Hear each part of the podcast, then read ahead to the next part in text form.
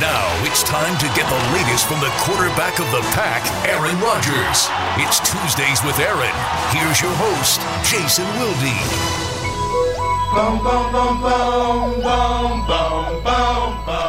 It is the Aaron Rodgers Show, Tuesdays with Aaron, with Green Bay Packers quarterback Aaron Rodgers. How you doing? Well, I'm doing all right. I mean, it's it's good to be in here, but uh, It's a bit of a hesitant response there. yeah, I mean, it's tough. It was a tough loss. Tough loss. I, Uh, I I appreciate everyone uh, wishing me luck with the show because you know, oh, how's Aaron going to be? Um, we haven't done many shows after losses. This is the third show we've done this year, and last year we only did two shows after losses. What are you um, what do you like after a loss? What are you? Because my experience has been relatively, you know, you're certainly not happy, but you, you're not uh, surly. But if you want to be good word today- usage there. That's a great, Are you- great word. Are usage you there. surly? I mean, how how No, are you? I mean, you know what? Uh, unfortunately, it's something that you have to learn to deal with in a positive way. Um, I mean, it's not that it doesn't frustrate you, but um, you have to be able to refocus quickly in this league. And um, you know, it sucks on Sunday, uh, especially road games. You know, those those road trips uh, with a victory are always a little bit sweeter. Uh, the plane ride's a little a little more upbeat. Uh, it's exciting um, as you as you reminisce about what happened hours before, and um, it's just a real good feeling on the bus, leaving the stadium, and then uh, you know get on the airplane heading home, and uh, it's it's exciting. But when you lose, it's, it's the opposite. It's frustrating. Uh, you know, you're just thinking about the mistakes you made and and the the what if game, which is always a, a, negative one, and, and it's never going to make you feel any better. But you learn. I mean, you really have to put it behind you. Monday, you come and you watch the film, and after that, uh, it's time to move on. As frustrating as it is. Now, there's some losses that stick with you a little bit longer, um, you know, but uh, but you really have to be able to refocus quickly. And we got a good opponent this week, and uh, an opportunity to get to three and three, which is where we were 2010 when we when we went on uh, a little bit of a run. when you go about that process of refocusing, I'm assuming it's easier than when you don't also compound it with the bad news you got yesterday. I don't know. I sent you a, a quick message when I saw it on uh, halftime of the Monday. You don't have to broadcast that that you send me a message, but yeah. Well, we have to communicate to do the radio. Right, show. I'm okay, not yeah, you're bragging right, that I okay, have I you. contact Yeah, with you because most of my most of my a little bit. most of my messages get ignored. So, um, Cedric Benson being out at least eight weeks and maybe for the rest of the season, you have been a huge fan of his. How disappointing is this, and, and how do you overcome this significant of a loss? it's tough, you know, because Ced and I have become uh, um, good buddies and, and really enjoyed his attitude and the effort and um, the way he's taken his job uh, so seriously and, and really been a great example for those young guys in his room and also on the team of uh, you know what a professional really looks like. And he's come in and given us something different that we haven't had here in a while. Um, he's made some plays running the football. He's made a lot of great catches for us, catching runs you know, it's going to be tough. Uh, just losing uh, him every day at practice and um, obviously in the games. But as we signed the game, you know, Alex Green has kind of been waiting for an opportunity. Um, you know, had some some runs where he didn't have a chance, and then when he had a chance, he made the most of his runs. And uh, we all have seen him make some plays in practice, and I think it was probably really good for him, uh, confidence-wise, to make a big-time run there in the fourth quarter and put us in a position to take the lead like he did. James Starks, I think, is uh, is healthy and uh, ready to get back in the mix. And Brandon Saine gives us uh, a third different type of back, a back who's very patient, uh, allows the run game to set up, excellent hands, um, excellent understanding of the offense. Um, so he's going to get some opportunities as well. Uh, before you busted my chops for it, my point about sending you the message was I didn't expect that news at halftime of the Monday Night Football game. I I knew that it was probably worse than Cedric made it sound after the game because Mike McCarthy ruled him out immediately yesterday, which he very seldom does. And I did think back to 2006 when uh, Cedric, uh, Cedric Benson, when Robert Ferguson had the Lisfranc injury, and wondered if that's what it was when you got when did you get the news and and does it feel a little bit like a punch in the gut like when when you lost Ryan in 2010 Yeah, we saw him uh, yesterday. Obviously, when we came in here, and uh, yeah, was talking to him, and, and kind of got the feeling it wasn't great.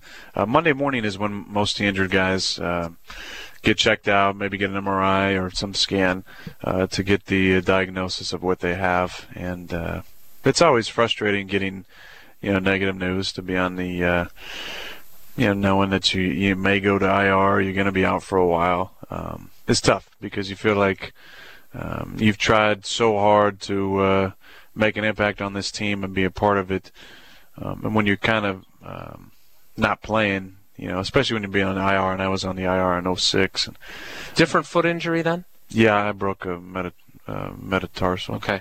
Uh, but uh, feels like you're not you're not quite as much a part of the team. So Ced's meant, meant a lot to us in the locker room and on the field, and uh, he's going to be missed. But we knew we knew pretty pretty soon. You you talk about getting refocused. You had I thought an interesting conversation with Rob Demovsky from the Press Gazette last Friday. He wrote a little bit about it on Sunday. You and you and Charles had a conversation um, about kind of where this team is and the leadership that you guys are going to have to provide. Can you kind of give us a little bit more of a feel for that conversation that you guys had? I thought that was a privileged conversation between Rob and I. Obviously, nothing is private. No, I'm kidding. Uh, no, Charles and I are, are, obviously real close and and uh, always trying to keep a pulse on how the team's doing. Um, I really felt like against the Saints, our energy level was uh, was low in pregame, and uh, I said it on on my wire uh, multiple times that I really just felt like we needed to to bring some energy because we were just, for whatever reason, a little bit lethargic, and uh, we ended up playing like you know gangbusters and, and coming out hot with a ton of energy. But um, I just feel like it's always important to, to keep a you know close eye on, on how the locker room is feeling and how guys' personalities um, or you know what kind of uh, comments you're hearing uh, and you know, I just think that uh, you know having Charles there has really um, been great, uh, and hopefully you feel the same way about me, just bouncing things off each other and relying on each other for uh, you know for advice and leadership. So, what's your approach when the chips are down? I mean, obviously, guys are going to look to you to see how you are tomorrow when they're back in here. What? Because uh, you don't want to be phony, you don't want to be no. you rah rah and kind of in a fake way. But so, what do you do? What do you like this week? I think you got to be the same person. Uh, I really do, and and I've always felt that way. Whether we're, you know, at this point last year we're five and zero oh or, or two and three. Um, you have to uh, to be the same guy in practice. You have to be as prepared as you as you are each week. You have to bring the same kind of enthusiasm and energy to the practice field and meeting rooms. Um, and that's what the guys are going to see from me. I mean, they know what to expect from me. Um, I understand that people uh, will be watching not just the media but my teammates and coaches to how we're all going to respond to this. Um, this is a good opponent uh, coming up, and, and we know the kind of game that we need to play in order to come away with the you know with a victory um, on the road against a very well coached team and a team that's playing with a lot of confidence. We know how that feels. We've been in that position before. Um, but uh, you know, for the first time this season, we're probably getting a scheduling break, and, and we're playing a team that's coming off of uh, you know a Monday night football game. Uh, we played a noon game, and they uh, you know may or may not have lost their All-Pro uh, linebacker um, Cushing. Um, they obviously have a lot of talent on that side of the ball and, and on offense as well. But um, you know, hopefully we can come down there and uh, play the kind of game we've been waiting to play all season.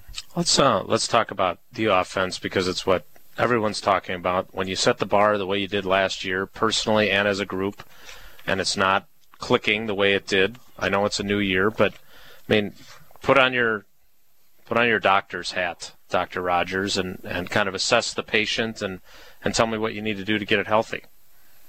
Well, we've just been a little inconsistent. You know, I think uh, we've had real good stretches at times. We went four halves without giving up a sack, and uh, what do we have? Five games. So in the other six halves, we've given up uh, 21. 21.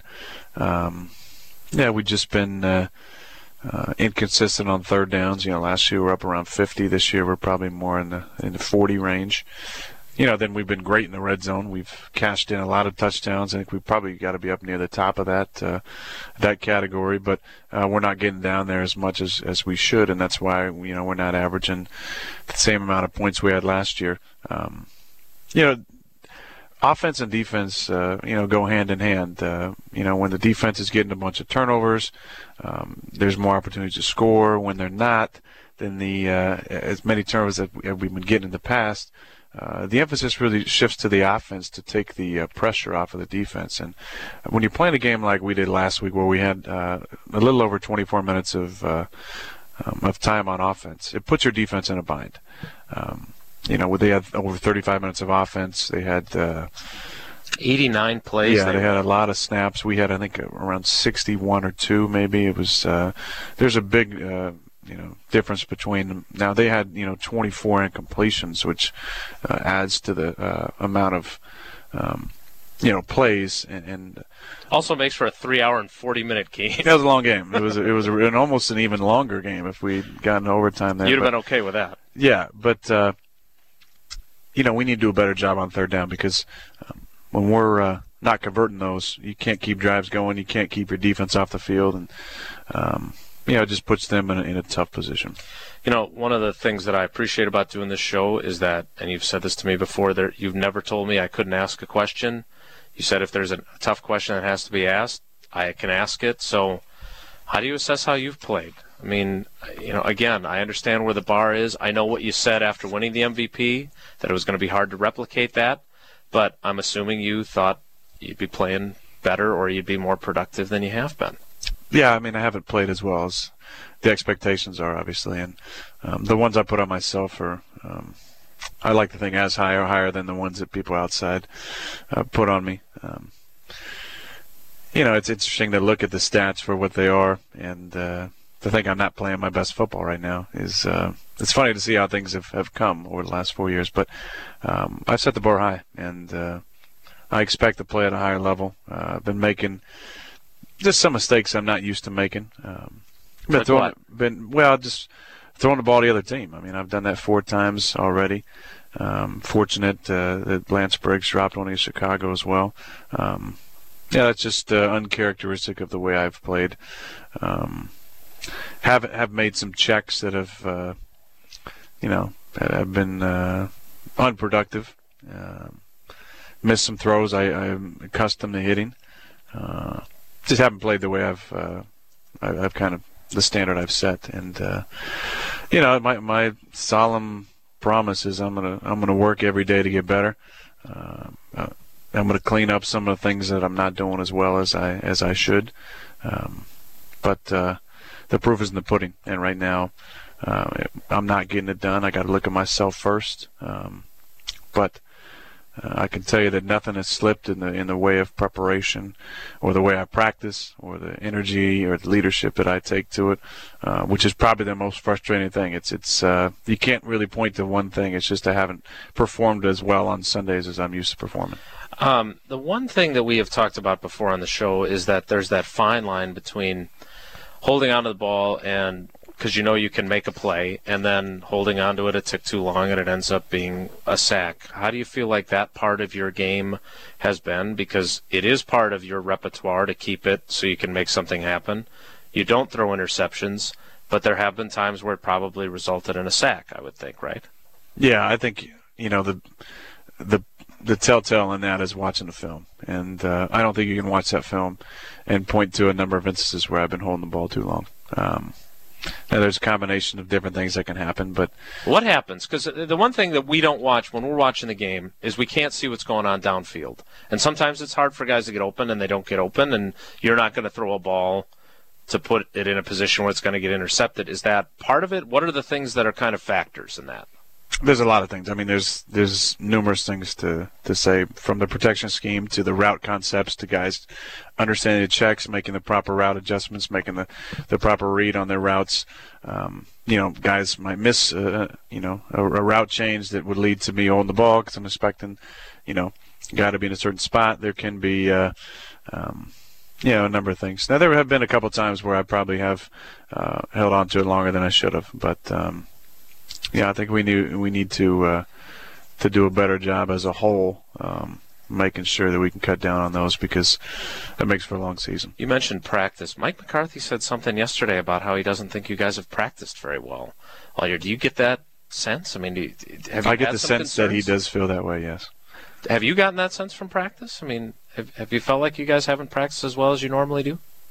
I think in uh, in some respects he is he is right on. Um, for whatever reason, I think the uh, the rookies have not uh, picked up what the practice tempo looks like, um, or the importance of the scout team looks, as well as maybe it's been in the past. Um, I think, yeah, I don't know if Mike said that in his press conference, but uh, he definitely mentioned that in our in our team meeting that. Uh, and we've talked about that him and I uh, a number of times, and I know my role at practice is I got to bring energy and I got to bring life to that practice, and I got to be moving around well. And it's tough on some days when you're tired, even you know you've been preparing until late at night and you're up early and um, but there's there's really no excuses when it comes to to the quarterback position and, and making sure that you you you do every role that you're that you're called on uh, to the best of your abilities. That being said, there needs to be a level of professionalism that uh, is current through the entire team, from the veterans to the rookies, that uh, that they kind of uh, understand uh, how each part of the day adds to the preparation, and I think that it can definitely be improved on their standpoint from a an assignment and a tempo standpoint of practice.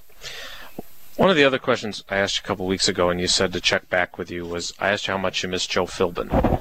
Um, so it's been a few weeks, and again, when an offense isn't doing what it did last year, you look at what's different from last year, and there are different roles on the coaching staff. Is that still something that you and Mike and Ben and obviously Tom, who you think very, very highly of, but is in a different role, is that something you guys are still working through? Do you think that's in any way a factor, or in any way a factor that you just don't have Joe because of what he's meant to you? I think it's more uh, the injuries that we've sustained, um, the fact that we haven't had a lot of the same type of uh, training camp and practice reps with some of those guys, not really having a full roster of healthy guys with Jermichael and Greg uh, as much as we have in the past. Um, do we that, do we underestimate that?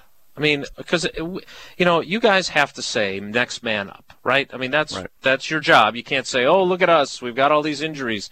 But do we underestimate how your offense changes when you're not when you don't have two guys of that caliber?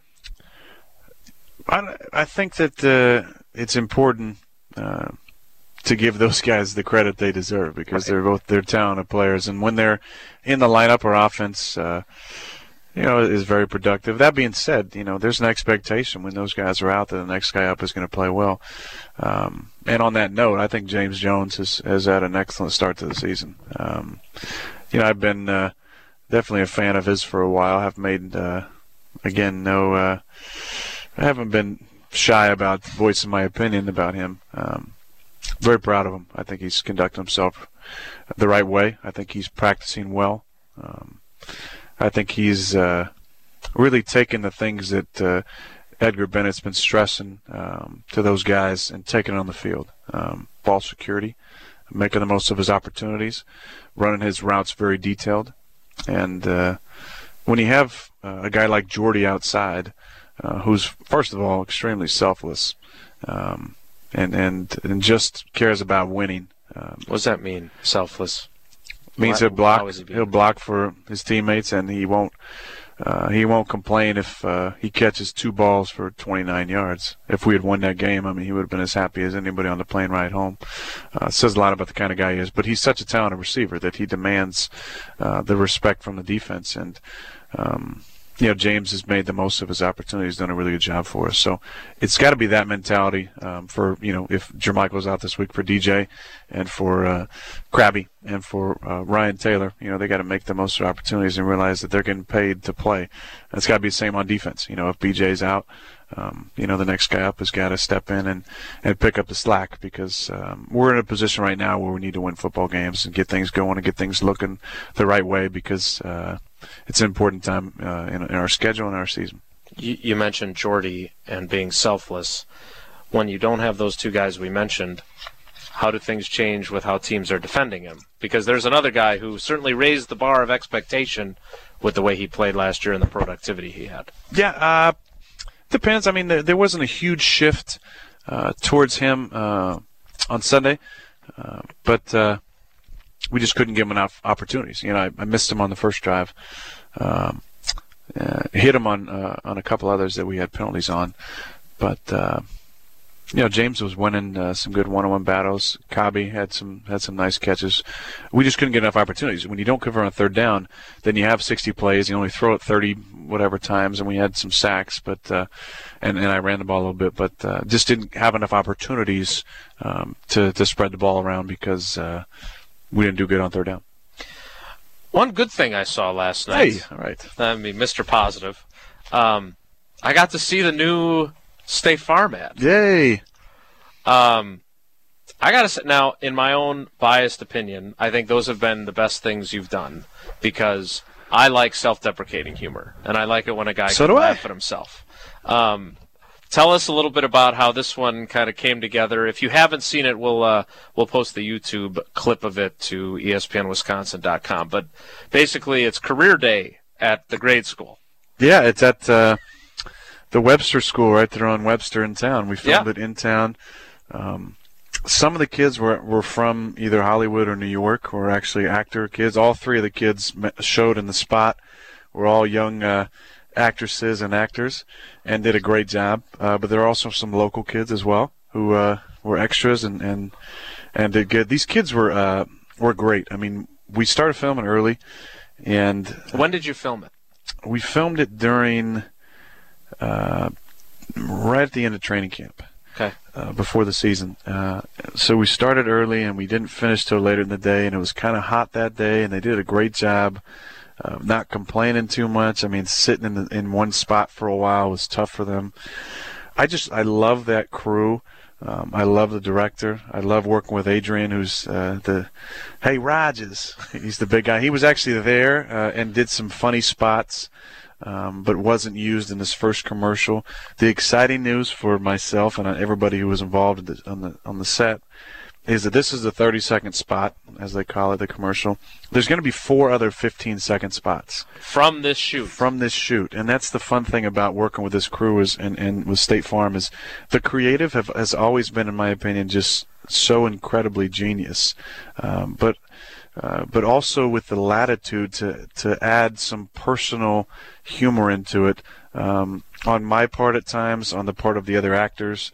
Uh, there's some great, great ideas that were used throughout the day. I mean, we we shot in that one spot from different angles, but we shot so many different ideas uh, from, uh, you know, stuff that involved. Um, Mr. Hubble and his interaction with the principal, who's the guy who says, "No, I'm not."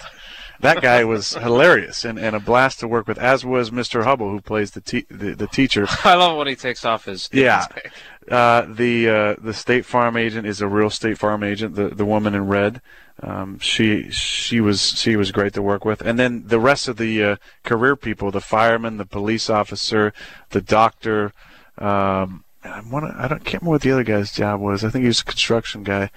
Uh, they were incredible, and there's there's four other spots that involve them in one way or another uh, that are going to come out along the way uh, in the next couple months, and uh, they should be they should be really funny. Uh, our D list question: Did you watch Monday Night Football instead last night, or did you I watch did. a little baseball? Yeah. Um, obviously, the Brewers and your buddy Ryan Braun are out of the mix. So, how closely are you watching the baseball postseason, and and who you got? Drew says uh, he's betting that you or your brothers had uh, Canseco and McGwire posters, or maybe uh, a little Rickey Henderson from those A's teams back in your youth. Kevin Mitchell. I was I a big Kevin Mitchell I know fan. that story. I know how Big exciting it was to Kevin meet him. It- yeah, when he played for the Sonoma County Crushers. Uh, What a great name, yeah, by the way. that was a big Kevin Mitchell, Will Clark, Robby Thompson, Kirt Manwaring, um, Candy Maldonado, Jeffrey Leonard. Both two former Brewers. They spent some time in the Brewers. Yeah. Now we got another System. Maldonado who's going to be a real good player, catcher. Uh, I love that you call him we, by the way. Yeah, it's definitely we. Same with Vanderbilt. We. Yeah. Cal. We. Everybody, everybody won this week except for us. uh, So who you got in the playoffs now, though? Having been a Giants fan, yeah, I was, I was also an A's fan as well. I, I, I did enjoy when Ricky was there, and again the Bash brothers. Um, have been watching it too closely. I mean, I'm, a, I'm a Brewers fan. I also pull for the Padres because I live in San Diego and I've gotten to know a lot of those guys um, over the last couple of years. They're not in it either. Correct. Um, so I pull for people that I n- know personally at this point, which is not many people left in the playoffs. uh, I would like to see. I would like to see Washington make a run. I think it'd be obviously great for their team. It would be an interesting subplot if they got far and couldn't complete it uh, with without Without Strasburg. I think that would make things really interesting, and I love the way that he handled that. Um, I thought him being allowed to be honest in that situation, um, I think he did the right thing, and and just said, "No, I'm not okay with this. Why would I be okay with this?" Right. Uh, I love that that honesty in sports, and I think that that um, was important for him in his in his career. we get enough of that, you think? Honesty in sports? Because if you notice, whenever somebody comes out and says something which we all in the media want to hear, right? We want honesty. We want the unvarnished, unrehearsed PC answer once in a while. Then the guy gets killed. You know, Wes Welker made some wisecrack about Bill Belichick, and now that'll be the last we hear from Wes Welker, I'm guessing, for a while. Yeah, no no more foot soldier comments either. No. Uh, I think it, it is interesting to look at the way that, that comments um, are portrayed and, and you know which get more run than others.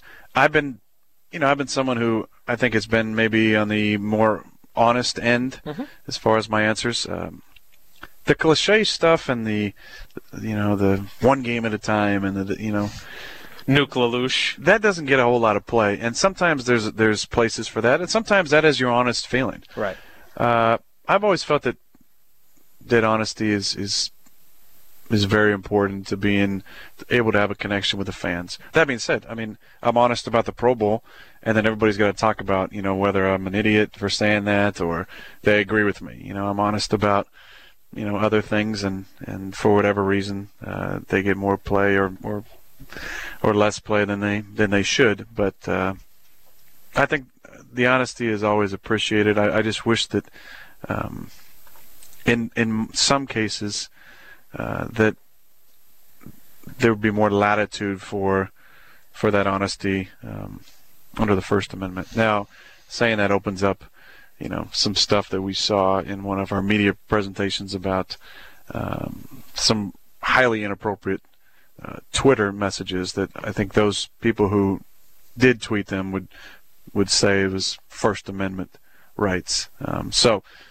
to wrap it up, I just think that honesty has always been the best policy. For whatever reason, sometimes you just have to be comfortable knowing that if you say something you believe, uh, that you might get ripped for it. Let's go inside the helmet. And uh, it was really fun last week to do all positive plays. So we're going to switch it out. So we're gonna change. um, the, no fun Tuesday. Here we that's, go. That's yeah, that's going to be my reputation. Ready? Go. Um, let's start with the the first pass to Jordy where he gets behind Powers. Um, if you throw that pass ten times, how many times do you miss it? Or a hundred times? How, how many times do you miss it out of a hundred? A few. Probably a few. Three. Five. Okay. Um, take us through that play and maybe the frustration of missing it because that would have obviously set a pretty good tone right away. Yeah, I would have. You know, there's uh, a lot to be said about the opening drive of games, and especially scoring early. And we did a, we you know, we scored 21 in the first half and got got it going there. Um, I think we scored on three out of four drives at one point, but uh, you know, the ability to take the crowd out of it early, um, especially after you, you kick off.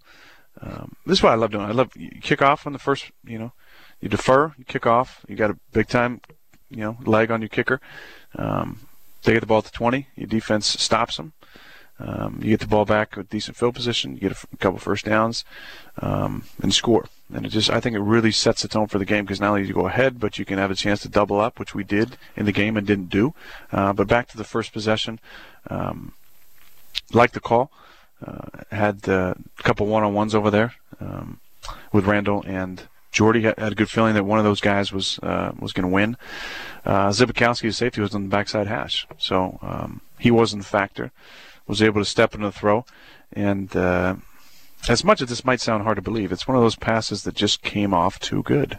Um, there's there's some throws. Um, and you know when you was throwing the football as long as I have, you, you kind of have that a feeling instantly on how the ball comes off. It either comes off, and you know you you didn't uh, spin it quite as well as you like to, mm-hmm. or uh, maybe you spun it really well, or maybe your release point was slightly high or low um, or you, you, you know your thumb may may have slipped a little bit, your grip pressure was too strong or too weak. Um, you just learn these things in the feeling, and it's an instant sensation that comes over you. And the instant one that hit me when I threw it was, man, that ball came off a little too good.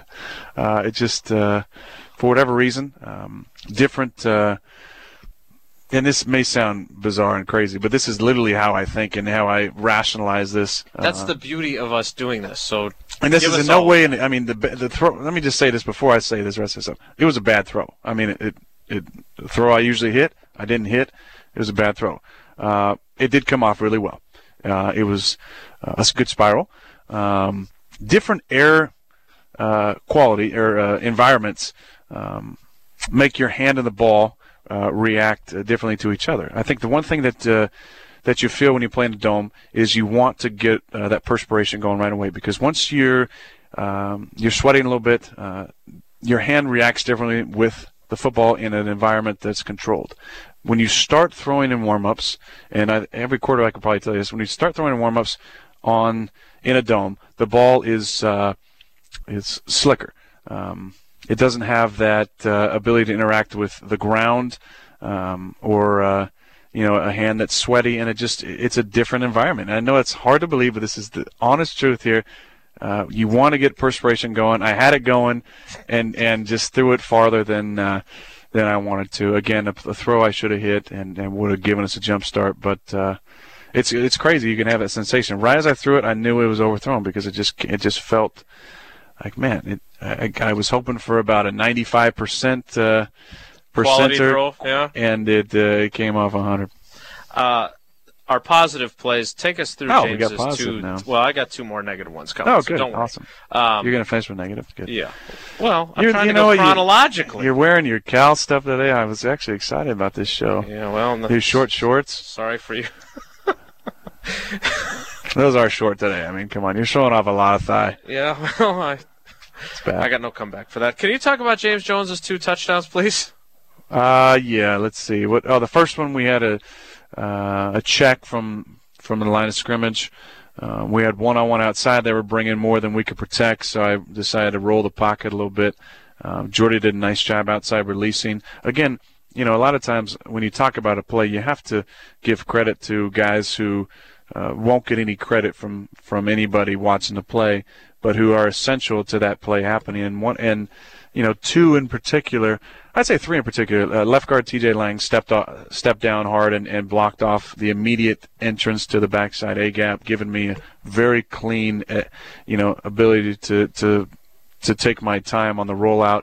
Uh, Jermichael did a great job sealing the right edge uh, which gave me a very great, uh, very nice sight line to make the throw. And then Jordy outside released on his route, uh, taking the corner's eyes out of there, giving JJ a one-on-one matchup right there, and he ran a very good route uh, with a ball at his waist that he was able to catch and still um, extend to get a touchdown. So a lot Is of stuff goes of into play like that, um, and it takes.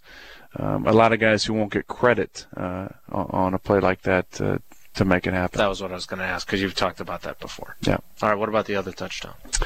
We just come off of. Uh, you know, a, a, drive where we kind of switched field position. We kicked to him. Our defense held, did a great job.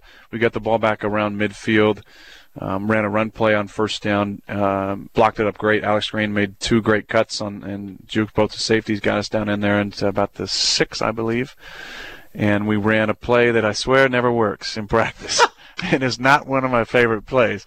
But for some reason, well, I mean, it never works to uh, the receiver, to James in that situation. We've thrown touchdowns to John on that play. We've thrown touchdowns on the backside.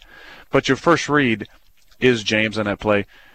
And I swear we never we never hit him in practice. But it's always one of those things where we have these plays where it's like it has more of a chance in the game, so let's give it a shot. Yeah. And we had the perfect look pre-snap. We wanted uh, a cover four look where that safety Bethea would be aggressive. Um, just came up off the fake and had to trust it that if I threw it hard, uh, that Zbikowski, the backside safety, wasn't going to be able to make a play on it. Um, was able to. Uh, he was just stalled long enough by by the play action and was able to sneak that in there to to James, who made a nice catch and gave us the lead there. Two other plays that I wanted to ask you about. First of all, the interception. Um, not only how that played out, but maybe what you saw on the other side, because it did look on the replay that, that you had something maybe on the other side to Cobb. Yeah, that's one of those things where, unfortunately, the uh, the way that the the play played out um, forced me to go to the other side. Um, we've been working on that play, motion Randall over and throwing the ball on a little slip screen. Um, was adjusting the protection uh, up front, and Randall went in motion. Now, the, what that did was um, we weren't able to time it up. That was a play we wanted to time up um, so we could feel better about the alignment out there and the potential blocks. Uh, he so he was already lined up. When I looked out there, my second look, the outside guy was uptight um, and didn't feel great about the look. I had backside, I had one-on-one uh, with James. Um, decided to take that matchup. Um, felt real good about the throw, and uh, it was going to be a completion. However, it got tipped and, and became a back shoulder ball that went to the front shoulder, and the guy made a play on it. It didn't get tipped by much, but that's all it takes. Because watching it on replay, it's really hard to see that it got tipped. But yeah, just it, a tiny it was little uh, bit is enough to make a difference. Yeah, it wasn't much, but it uh, it moved the ball at least a yard, I would say, uh, probably maybe slightly more, um, but uh, felt good about the throw initially, and, and probably would have been a completion to James. But uh, again, if uh, we're able to time that motion up, that's a that's a 95 out of 100. I'm throwing it to Randall on the other side, um, but because of the uh, adjusting the protection, Randall kind of went in motion on his own. Um, obviously, still probably should have thrown over there, but uh, but my second look. Um, kind of discouraged me. If I had taken a third look, I probably would have thrown over there. But you know, it's one of those things that uh, felt good about the matchup with James. And again, if it wasn't tipped, uh, probably would have had a good opportunity there. And then finally, right before the the field goal attempt, what what went on there at the end? And uh, I guess I thought maybe when you motioned to Jordy right before the spike that maybe we were going to get to see a fake spike throw the ball down the field, but that was not going to happen either. Can you kind of take us through the, the spike play and then what kind of went awry that you had to call timeout? Yeah, well, Donald makes a great catch on, uh, you know, that puts us down there about the 33. And we had the timeout. I think we had 25 seconds before that snap. Um, so I, we were kind of in that in between where if you catch it, you can call timeout right away, run a play, and then clock it, or you can clock it run another play and call timeout. So decided, uh, you know, if we usually say if it's a if it's a big gainer, a, a plus 16 or more, you probably want to take the timeout there. Okay. Um, and his was what 14, I think. I hit, yeah, I think it was uh, in that range. So decided to just get up and, and clock and spike the ball. Um, in the past, we've had some issues uh, with uh, alignment on those spikes, most notably against Cincinnati. Um, you know where we we weren't aligned correctly, and um, you know I had to end up fake spiking it and rolling out. They called a false start on us, and we lost the game there trying to make a comeback. Um, I looked out to the right, looked out to the left. We were good. Looked out to the right quickly, and it just didn't look like Jordy was on the ball. Um, it looked like he was a half yard to a yard back. So I just you know, I wanted to make sure he was up on the ball. I motioned to him. He doesn't do anything you know, so we probably lose a second there, second and a half. Said, all right, whatever, spike, spike. So you, so that you were maybe gonna. No, I wasn't going to. Oh, it was definitely. I was just spike. making sure that he was on the line of scrimmage. So we had to have seven on the line of scrimmage. Okay. Yeah. Um, after we spiked it, the thing that we always talk about is the clock is running, the play clock. So you spike it 40, 39, 38. We're trying to figure out what we're going to run. I'm motioning over. I'm giving the, the, the crucifix signal. I'm, I'm, I'm saying we, we have a church play where um, you go down to one knee, you catch it, you don't try and get any extra yards, you go down to one knee, we call timeout. Oh, that's what a goal. church play is. Mike said that phrase. I didn't know what it meant. Yeah, it's where uh, you don't get extra yard, you take a knee, and we call timeout. Um, when there's, we usually say seven seconds or less. We had eight in this situation. Um, it could be, you know, up to 15 seconds. You never know. But uh, in this case, um, you know, we we were, uh, you know, trying to get the right personnel in. We got it in. We broke the huddle. Um, I was potentially making a check out to the right. And as I looked out to the right, um, I came back to the center and realized that Jeff had declared uh, to the left. I want him declared to the right, so I didn't have a guy running in my face. Um, and ended up uh, looking back at the clock. We had uh, a couple seconds left. Was in that gray area there. You know, do you try and snap it real quick? You might have a guy in your face who could tip it and pick it, and you lose. The, you don't even have an opportunity. Or do you call timeout, knowing you're already um, well within your field goal kicker's range, um, and uh, and take your chances there. Now, you know, again, if you if you snap it there real quick and you and you luck out and you don't have a free guy hitting you or in your face, you might get a couple extra yards, yes. Mm-hmm. Um, there's also some negatives that could have happened there. Tip ball in the air, more time runs off, you know, uh, you know, turnover, sack, you know, stuff that would have hurt us. So ultimately, we still had a, you know, we still had a chance there. Would have liked to get a couple more yards for Mason, but um, you know, it's something we can learn from. You clearly had the timeout before the ball came sailing back to you. I mean, it, was it close? It felt close, but was it not very close? In my mind, it wasn't close. Okay. But once I called timeout, I saw the ball fly by me, and it was one of those things where you got a quick second, like, okay. I felt like I heard a whistle. should I run after that? Uh, it was pretty close. That's, I felt like I, I kind of did a timeout turn real quick. It's it's uh, you got to kind of practice that one. Okay. The, uh, making the tee and turning real quick. So we got it in. Let's uh, let's look ahead to the Texans. Now you said you watched some of the game last night. Uh, what did you see watching it on TV, and, and what did you see while you broke down film of them on your iPad? Well, a lot of the stuff that that uh, you see on TV, you see on on the on the film. J.J. Watt is a is a big time player, um, very talented. Can uh, can play inside, can rush from outside. Um, they got two solid guys rushing outside. They have um, two guys inside. I mean, JJ gets a lot of the the um, the fanfare, but typical Wade Phillips defense. He's got five guys uh, up front who can rush, have uh, rush lane discipline, um, and can get to the passer. Um, have a lot of respect for Wade. Got the you know, I've said this before on this show, but I yes. got to got to meet him at the Pro Bowl a few years back, and really enjoyed being around him, and um, have a lot of respect for the way that he's coached the game and and conducted himself for years. Um, got to meet uh, Coach Kubiak as well. I saw that Karl Dorrell is on his staff. Always mm-hmm. enjoyed uh, conversations with him in college when he was at UCLA. Um, there's some familiar players that uh, I've gotten to know over the years. Obviously, Matt Schaub, who uh, Graham Harrell has a huge crush on, calls him Schwabby. He's probably his favorite player in the league, favorite quarterback, even over me.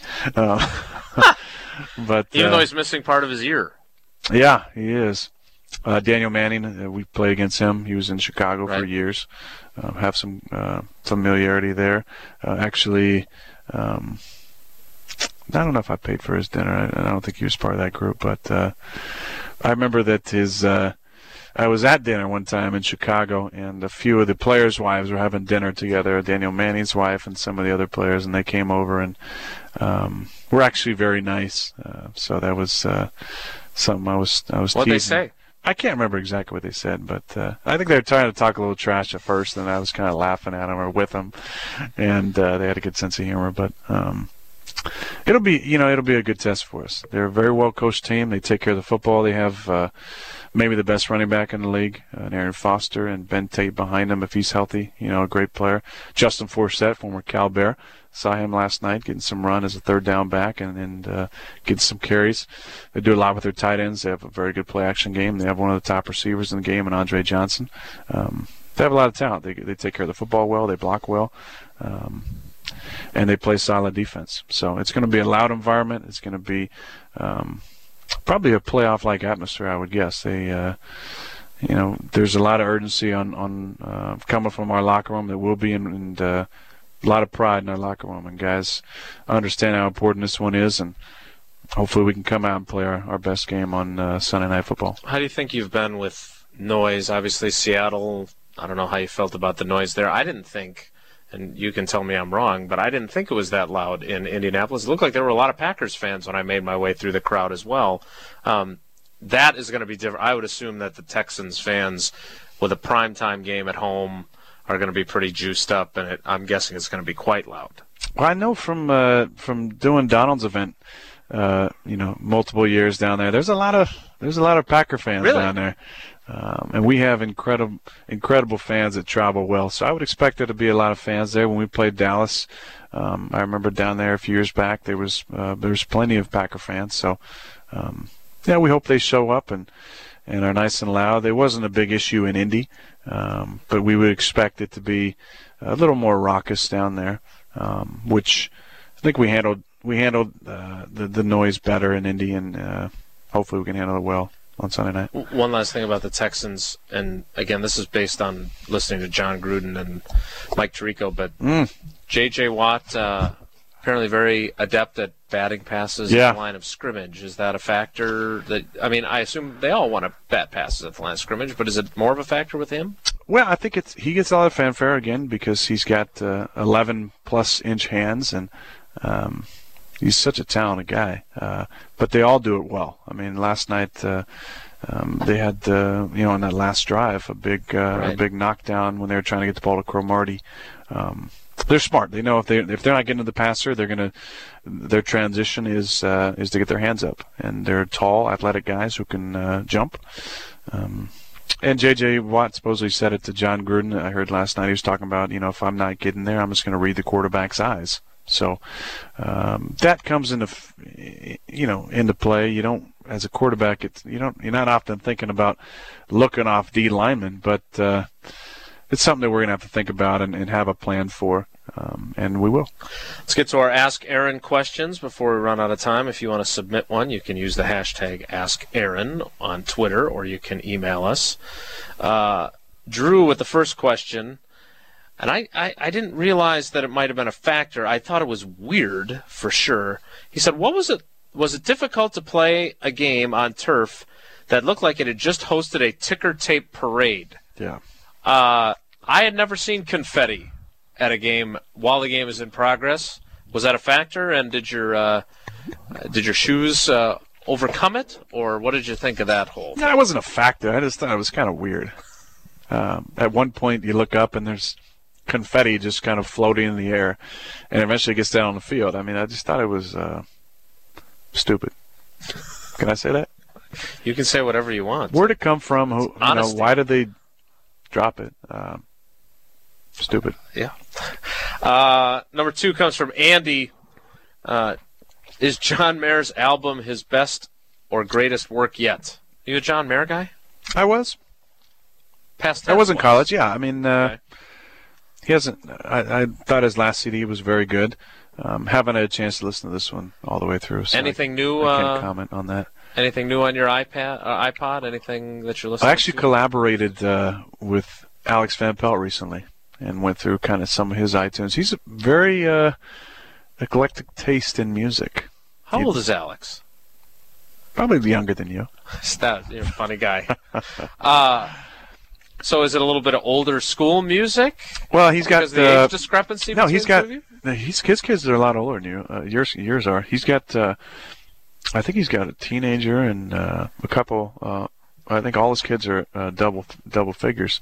Um, so he's got some today's hits, but he's also got some uh, some stuff from the 70s, 80s, and 90s. So he's very well-rounded music taste. Alex Van Pelt was born May 1st, 1970. So he is, in fact, older than me by a couple of years. Barely. Mr. Funny Pants. Barely. Um, this one comes from Mike. When the Packers win their next Super Bowl, would you consider doing a Super Bowl shuffle type music video? Uh, uh, yes, I would. Did do you recall? Is that what they want to hear? That was. I- I don't know. Yes, I do. Now they did it before they actually played in it, though. Yeah. I'm guessing you would put the kibosh on something like that. It would Yeah, I wouldn't even get my ring size before I played in the game, so Really? I forgot to do it. I was just making a joke there. You forgot to. uh, I mean, we obviously all wrote about that, and that was one of the interesting stories of Super Bowl 45, along with C.J. Wilson playing piano the night before. So you, where did you go? Did you get lost while everyone else got in line, or what happened?